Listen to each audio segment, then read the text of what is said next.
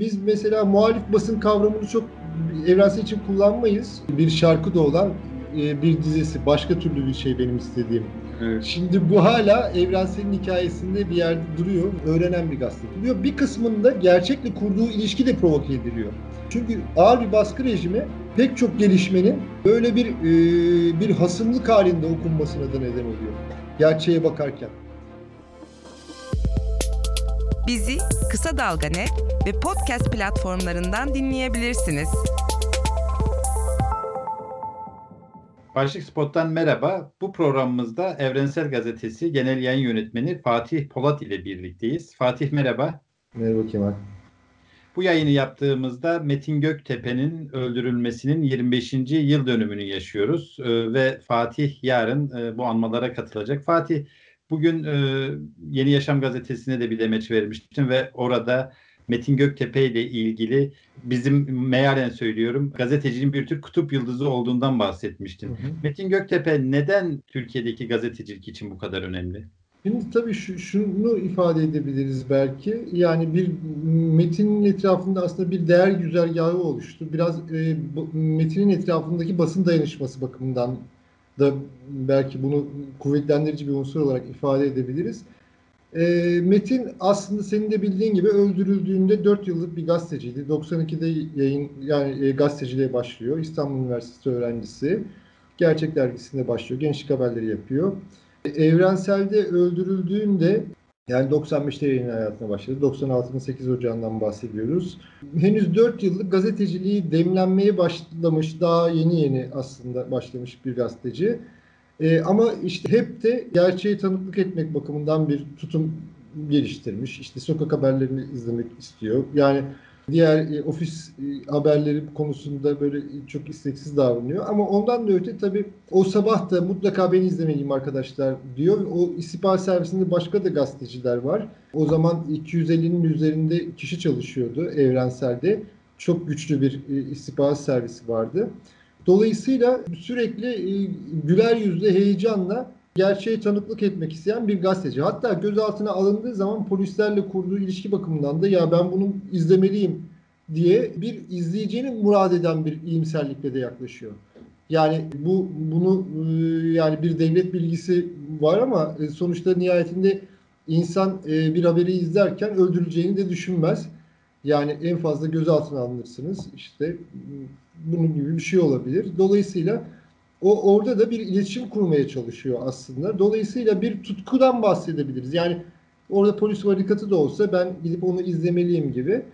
Ee, bir de tabii gazetecilerin eklediği, senin de bildiğin gibi yani Metin'in öldürülmesinin ardından özellikle genç gazeteciler ve bütün basın meslek örgütleri onların şahsında Nail abiyi, e, Türkiye Gazeteciler Cemiyeti'nin dönem başkanı Nail abiyi saygıyla anmamız lazım. Şimdi onu da kaybettik onların Metin Göktepe davasına istikrarlı sahip çıkması da belki bu e, Metin Göktepe'yi bir senin kutup yıldızı diye ifade ettiğin mesleki bir tutma noktası haline de getirdi.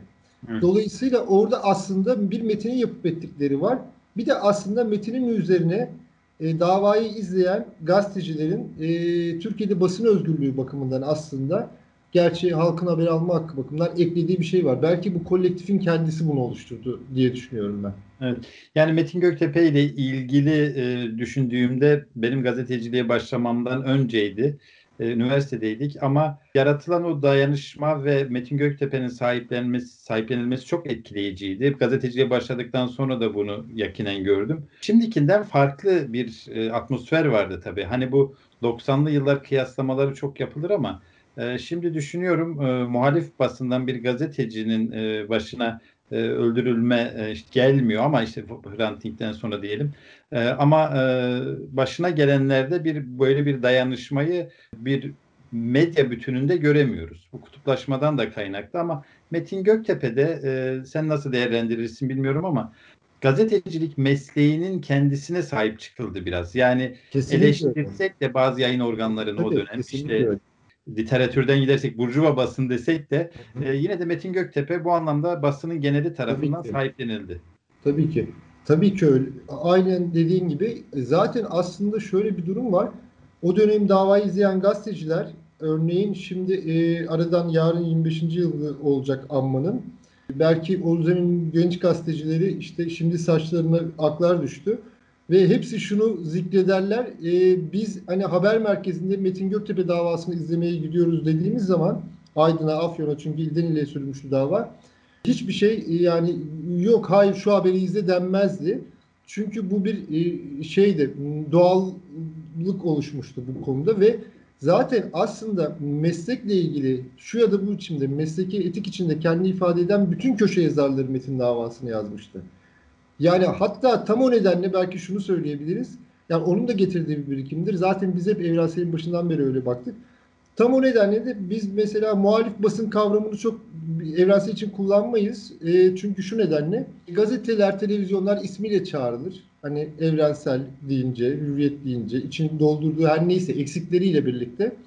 E, çünkü basın emekçileri arasında da bir şey yaratmaması bakımından. Çünkü merkez medya kavramını her ne kadar bugün tırnak içinde bile kullanmakta zorlanıyorsak bile oradaki toplam birikimde e, bizim yapıp ettiklerimiz arasındaki temas noktası bakımından da bu tür kavramsallaştırmaların şey olmaması için ve hani uzaklaştırıcı bir psikolojik etkisi olmaması bakımından bu kavram akademide kullanılıyor. Ben bunu anlıyorum. Dışarıdan bakınca bir tanım yapma ihtiyacından.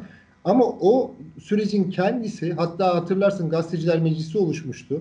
Yani basın meslek örgütleri vardı ama bir de gazeteciler meclisi oluştu.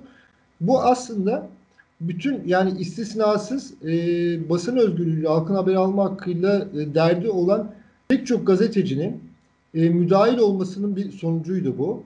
E, dolayısıyla o hepsi de bence çok büyük bir saygıyı hak ediyor. E, bugün tam dediğin gibi yani basın dayanışmaları örgütlüyoruz. Mesela Cumhuriyet davası çok büyük bir davaydı. Örgütlendi. İşte Özgür Gündem'in kapatılmasından sonra nöbetçi yayın yönetmenliği oldu. Hepimiz bir ucundan tuttuk. Hepimiz içinde yer aldık bunun. Ama tam ifade ettiğin gibi o dönem e, daha makro bir şeyden söz edebiliyorduk. Yani o kutuplaşmanın dışında daha makro bir şey dayanışmadan söz edebiliyorduk. Yani o hala bizim belki geriye dönüp o e, tutmamız gereken bir yerde de duruyor o dayanışmanın düzeyi. Şimdi tabii Metin Göktepe genç bir gazetedeydi. Genç Evrensel Gazetesi yeni kurulmuştu. Hatırlıyorum ben Evrensel e, aslında büyük iddialarla kuruldu e, ve e, çok geniş bir kadrosu vardı. Evet. Bir kitle gazetesi olmayı hedefliyordu. 90'lı yıllar boyunca e, biraz bu işlevini belki yerine getirebildi ama sonra senin de gözlemin öyle mi? Biraz daha yazar kadrosu bakımından ya da e, yayın çizgisi bakımından biraz darlaştı mı sence de evrensel? Yani şöyle söyleyebiliriz. Benzer deneyimler yaşamış başka gazeteler de var ama evrenselin şöyle bir farkı vardı. Ee, bir gerçek dergisinden gelen ben de Gerçek Dergisi'nde Ankara temsilciliği yaptım. Daha önce noktada Tuğrul abinin yanında başlamıştım. Tuğrul Er Yılmaz'ın. Ee, Ankara İletişim Fakültesinden mezun olduktan sonra. Ama şöyle bir kompozisyon vardı. Gerçek Dergisi'nden gelen kadrolarla e, merkez medyanın çeşitli alanlarında çalışmış olan gazetecilerin ve çok çeşitli alanlardan diyelim entelektüellerin oluşturduğu bir şeydi, yapıydı evrensel. Çok geniş bir kadrodan söz ediyoruz. O zaman yolları ayrılan ayrıldı bu ekibin. Ama ben her biriyle daha sonra çok iyi işler yaptım. Ee, burada tabii şunu ifade etmek isterim. Şimdi o dönemin yayın yönetmeni, ilk yayın yönetmeni Celal Başlangıç. Daha sonra Metin Göktepe ödüllerini zaten uzun süre e, birlikte devam ettik ediyoruz. Hepsi bunun içinde e, önemli bir yer tutuyor. Ve bu o süreç devam et, etmeyi e, bunun belki Türkiye muhalefeti ve sol hareketinin e, toplam olarak yanıtlaması gereken bir soru sorudur bu. O, o, o süreç bir devam etmeyi yeniden üretemedi. Ama geriye geriye de kattıkları ya çok şey bıraktı. Ama ben bugün şunu söyleyebilirim. Biz ondan sonra da Evrensel'in devam eden kadroları bakımından Evrensel'in hani şu ifadeyi çok açık kullanarak söylüyorum bir böyle hani bir fraksiyon, bir siyasi parti gazetesi bağlamı içinde değil, işini e, düzgün yapan, e, gazetecilik meslek ilkelerini sahip çıkan, belki biz diyoruz ki şunu söylüyoruz, işte hani ben bunu birkaç kere zikretmiştim, bizim gazeteciliğimizi tarif etmek açısından 5 artı 5'en 1K artı 11. test diye. E, ama e, nihayetinde bu şöyle değil. Çok orada formülde tabii şöyle bir nokta var. Eğer bu 11. test kaygısı 5'en 1K'yı baskılarsa burada senin de e, tahmin edeceğin gibi yani gazeteciliğin çok şeyi uçup gidecektir. Burada ahenkli bir denge. Bir açıklama yapalım orada 11. tezde neyi kastediyorsun? Tabii, e, tabii Marx'ın e, yani bugüne kadar e, e, filozoflar dünyayı yorumladılar. Onu değiştirmektir şeklinde hani bilginin e, dönüştürücü bir e, eyleme bağlanması ihtiyacına ilişkin Marx'ın Engels'in Engels'i de geçtiğimiz yıl e, 200 doğum günü vesilesiyle ona da bir hani e, eylem halindeki bilgine de buradan bir selam göndermiş olalım. Şimdi e, biz o ikisini ama tabii ki bu hani bu formül 5'en 1K'yı bas, baskılayan değil tamamlayan bir yerde durduğunda anlam ifade ediyor. Evet. Ee, biz hani o, o ahengi tutturmaya çalıştık. Hayata kulak ver. Kulağını sokağa aç. Haberi duy. Haber podcastle buluştu. Kısa Dalga Podcast. Yazar kadrosu bakımından da şunu söyleyebilirim. Evrensel'in dahil olduğu düşünülen diyelim yahut da işte e, bir politik referans noktasıyla da bir aidiyet bağı olmayan yazarlar bizim yazarlarımız. Çok bir bölüm böyle aslında. Örneğin e, TTB Başkanı şimdi bizim yazarımız. İstanbul Barosu eski başkanı Yücel Salman yazarımız. Türkiye Gazeteciler Cemiyeti Başkanı yazarımız. İletişim fakültelerinden yazarlarımız var. Ceren Sözeri örneğin bunlardan bir tanesi ortak dostumuz. Onun dışında başka pek Ayşen Uysal var yeni yazarlarımızdan. Olası yazarlardan söz edebiliriz. Başka pek çok şu an ismini zikretmediğim e, akademisyen var. Yani eğitimle ilgili yazan Adnan Gümüş'ten e, Adnan Gümüş'ten tutarak yani başka alanlar İzzettin Önder'e kadar uzatabiliriz bunu. E, farklı referans noktalarında duruyorlar ve bizim hani evrenselin ima ettiği politik aidiyette de bir şeyleri yok. Dolayısıyla yazar bakımından o çerçevenin ben korunmuş olduğunu düşünüyorum. Ama sorduğun soru da boşlukta durmuyor. Kastediyorum aslında bunda e, ben eleştirecek ya da bir ön yargıyla yaklaşılacak bir durum olduğunu görmüyorum. Yani bir siyasi partinin hatta bir siyasi çizginin de e, gazetesi olabilir ve olmalıdır da. Hani bu böyle bir e, geri adım atacağımız ve bir ön yargıyla yaklaşacağımız bir mesele değil. Sorun orada nasıl bir gazetecilik yapıldığı. Aslında işte hani sen de dedin ya muhalif e, medya tanımı bence de sorunlu. Ama Türkiye'de de kaçamadığımız bir tanım. Niye? Çünkü gazeteciliğin beşen bir kayla ifade ettin. Sen belki işte e, daha farklı ifade edin ama gazetecinin evrensel kuralları, evrensel kriterleri var. Hı hı. Onun dışında zaten bir tarafsızlık iddiasında bulunmak okuru aldatmak demektir. Yani evet, evet. E, hiçbir gazete, hiçbir yayın organı tarafsız olamaz. Hepsinin bir yayın çizgisi, bir dünyaya bakışı, bir ideolojisi dar ya da geniş anlamda var ve bunu yansıtıyorlar. Şimdi Evet. Hürriyet gazetesi tarafsız mı? Ya da işte e, Milliyet tarafsız mı? Geçmişte de hiç olmadı, şimdi hiç olmadı. E, darlaşmayı o bakımdan değil ama hani sen e, söyledin tabii yazar yelpazesi geniş. Bir de gerçekten evrensel e, böyle bir odak haline gelmeyi başarabildi. Yani özellikle bunu ben şöyle gözlemledim. Basılı gazeteyken Evrensel'in kimliği farklıydı sanki. Online e, yine hala basılı olarak e, yayınlanmaya devam ediyorsunuz ama online'da e, bambaşka bir hüviyete de mi büründü? Yani olanaklarınızı genişletti mi online bu anlamda? Yani şöyle tabii e, aslında biz ilk evrenselden itibaren e, internet gazetesi olarak da devam ettik. E, orada yani şöyle bir yan e, noktadan söyleyebilirim. Gerçekten çok yetenekli ve güçlü bir bilgi işlem beyni var evrenselin. Tam o nedenle bu e, salgın döneminde de evlerden hani hızlı bir şekilde ekip evleri çekip hızlı bir şekilde operatörlerle editörlerin birbirine bağlandığı, dijital odalarda toplantıların yapıldığı bir süreci çok hızlı geçti evrensel. Şimdi internette de tabii ki Kemal şöyle bir yan var. 3 var diye çok iyi bir ekip 3 var diye çalışıyor. De, değil evrensel yapıyoruz yine İngilizce ve orada da iyi bir e, çevirmen havuzumuz da var. Yani bir kısmı Londra'da, bir kısmı İstanbul'da, bir kısmı Türkiye'nin farklı yerlerinde belli bir e, yani içinde tecrübeli gazeteciler de var, akademisyenler de var. Dolayısıyla hani copy paste yayıncılığı değil, e, kendi yazarlarıyla e, olabildiğince kendi muhabirleriyle yani biz 3 3 ajansla çalışıyoruz ama onun dışında kendi ürettiği özel içeriklerle bir yer tutmaya çalışıyor Evrensel ve kuşkusuz bu e, bizim e, dokunduğumuz temas noktalarını genişletti. Yani senin ifade ettiğin online yayıncılıktaki e, pozisyon ama şunu da ifade etmem lazım. E, çok daha iyi de olması lazım. Yani yanında E-Gazete de yapıyoruz. Bu e, Türkiye'deki potansiyelin gerisinde duruyor. E, bir, bir yeri bir yeri tutuyoruz biz belki ama hem Türkiye'deki ihtiyaçlar bakımından halkın haber alma bakımından ihtiyaçları bakımından ama e, yani tabii habercilik aynı zamanda güçlü bir maliyet meselesi. Bunun çok daha üzerine çıkması lazım. E, basılı için Fatih araya girdim e, izninle.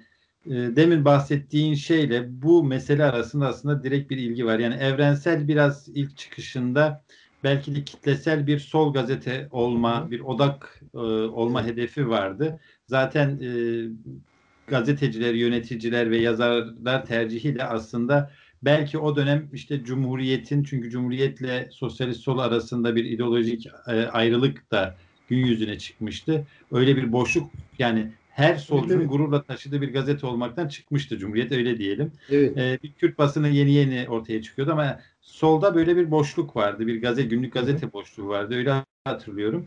Ve çok da heyecan vericiydi gerçekten. Evet.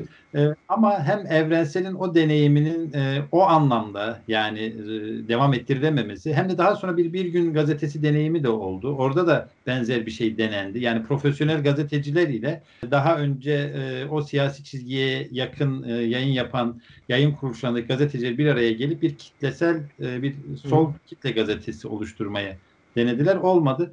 Bu biraz hüzün verici çünkü mesela evrenselin bunu başaramamasından sonra diyelim tırnak içinde ne ortaya çıktı? Radikal gazetesi ortaya çıktı. Hı. Aslında ben hep şöyle bakıyorum yani evrenseli yaşat o haliyle yaşayabilseydi radikal sonuçta onun da Türk basın tarihine çok önemli katkıları oldu vesaire ama sonuçta bir holding gazetesiydi ve kapısına evet. kilit vurup gittiler sonunda. Evet. Ee, bu aslında e, biraz sadece gazetecilikle ilgili değil, memleketin hı hı e, siyasi tutum ve davranış kalıplarıyla da ilgili sanki. Yani özellikle gazetecilik mesleğinde biraz daha böyle bireysellik, daha megaloman bir yanımız vardır ya gazetecilerin. Evet. Hani her gazeteci biraz kendisini şey düşünür. Hani bütün dünyaları ben yarattım. Yarattığı evet. haber yani sanki onsuz en azından dönmez. dünyanın merkezine yakın bir yerde duruyorum diye düşünüyorum. Nasıl? En azından diyorum dünyanın merkezine yakın bir yerde durduğunu düşünür diğer insanlara göre. evet, evet. Öyle bir yönü vardır. Neyse bunu uzatmayalım ama e, bunun böyle bir e, etkisi olduğunu düşünüyorum. Peki e, şuna geçmek istiyorum. Evrensel e, gazetesi e, bu kadar e, yıl ayakta durabildi baskıların üzerinde çok çeşitli baskıların olduğunu biliyoruz. İşte Metin Göktepe'yi konuştuk. Daha doğumunda belki evrenseli boğmak üzere e, bir atılmış bir adımdı belki.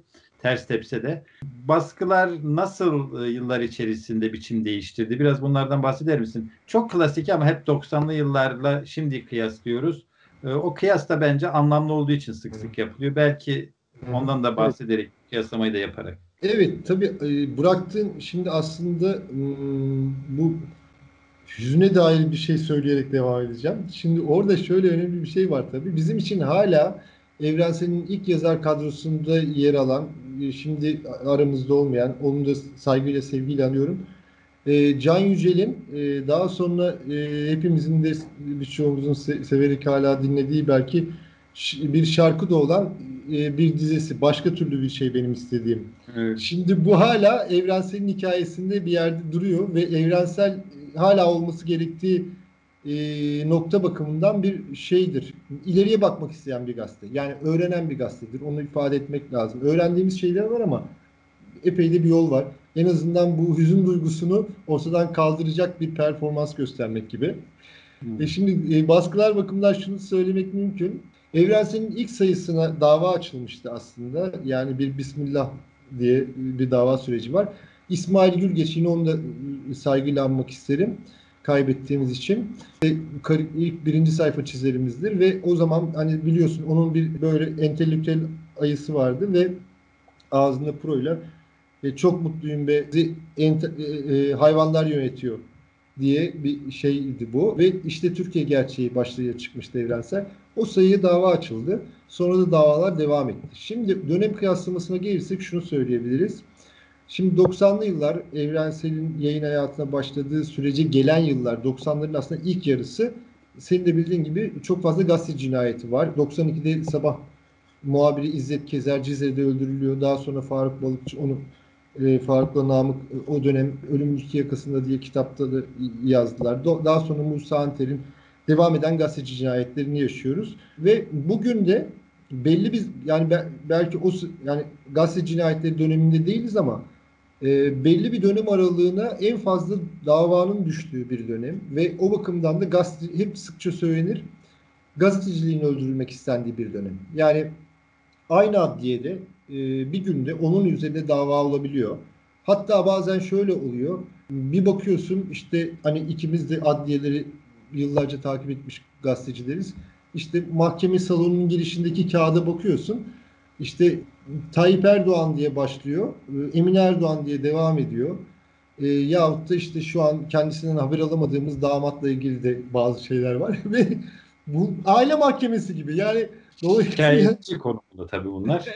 aile mahkemesi gibi ve hani bu bir gazeteciler nasıl bir kötülük yapmış olabilir ki yani? Şimdi bakıyorsun hani her gün dava ve e, çok sayıda gazeteci ve tabii bu dönem hani e, özellikle e, Erdoğan iktidarının 15 Temmuz darbe girişiminden sonraki performansı gerçekten yani Türkiye basın tarihi bakımından çok özel bir döneme imza attı. Ay yani birbiriyle ba- aynı bağlamın içinde konula- konulamayacak gazeteciler aynı davalardan yargılandılar.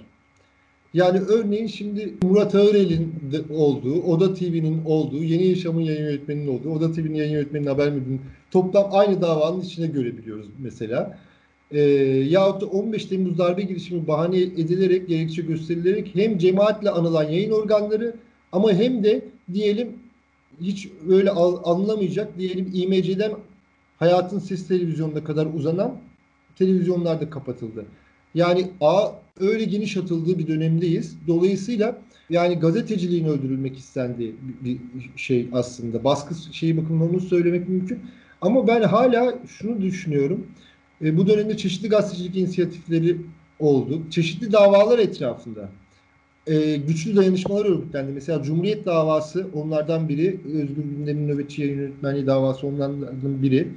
Mesela 24 Temmuz'da başlayan ilk Cumhuriyet davası şeyinde mahkeme başkanının ifadesi hala gözlerimin önünde. Çok güçlü bir dayanışma örgütlenmişti. Dışarısı da doluydu. İçerisi salonun kapısı açıktı zaten. Ve Nefes e, Tabii mahkeme başkanı demiştik yani göz önündeki bu davada. Şimdi bu göz önündeki zaten o güçlü dayanışmadan kaynaklanıyordu. Dolayısıyla bir yandan da bu bakımdan da bu dönemin bir özelliği var. Yani hala gazeteciler eğilmiyorlar. Bir şekilde bir dayanışma örgütlemeye çalışıyorlar. Bir şekilde gerçeği tanıklık etmek istiyorlar. Bunun e, belki bu dönemin hani bu hala iktidar işte bir Olay TV yayını başladı. 26 gün sürebildi. Yani her kesimi e, eşit mesafede duracağız diyen bir televizyon ancak o kadar yaşayabildi nereden gelen hangi telefonlarla nasıl yayın hayatına son verildiğini biliyoruz zaten. E, dolayısıyla şimdi bakıldığında bir yandan ama Kemal bir yandan şöyle düşünüyorum. Bunun kendisinin yani bu koşullarda gazetecilik yapmanın kendisinin gerçeğe sahip çıkmaya çalışan gazetecileri de provoke edip kutuplaşmanın bir tarafında mesleğini de bozuşturmaması da gerekiyor. E, o kadar bir provokatif baskı ortamı var ki mesleğin üzerinde. Bir, bir kısmında yaptırılmıyor. Böyle bir medya mülkiyeti denetim altında tutuluyor. Bir kısmında gerçekle kurduğu ilişki de provoke ediliyor. Çünkü ağır bir baskı rejimi pek çok gelişmenin böyle bir e, bir hasımlık halinde okunmasına da neden oluyor. Gerçeğe bakarken. Haber podcastle buluştu. Kısa Dalga yayında. Bizi Kısa Dalga Net ve podcast platformlarından dinleyebilirsiniz.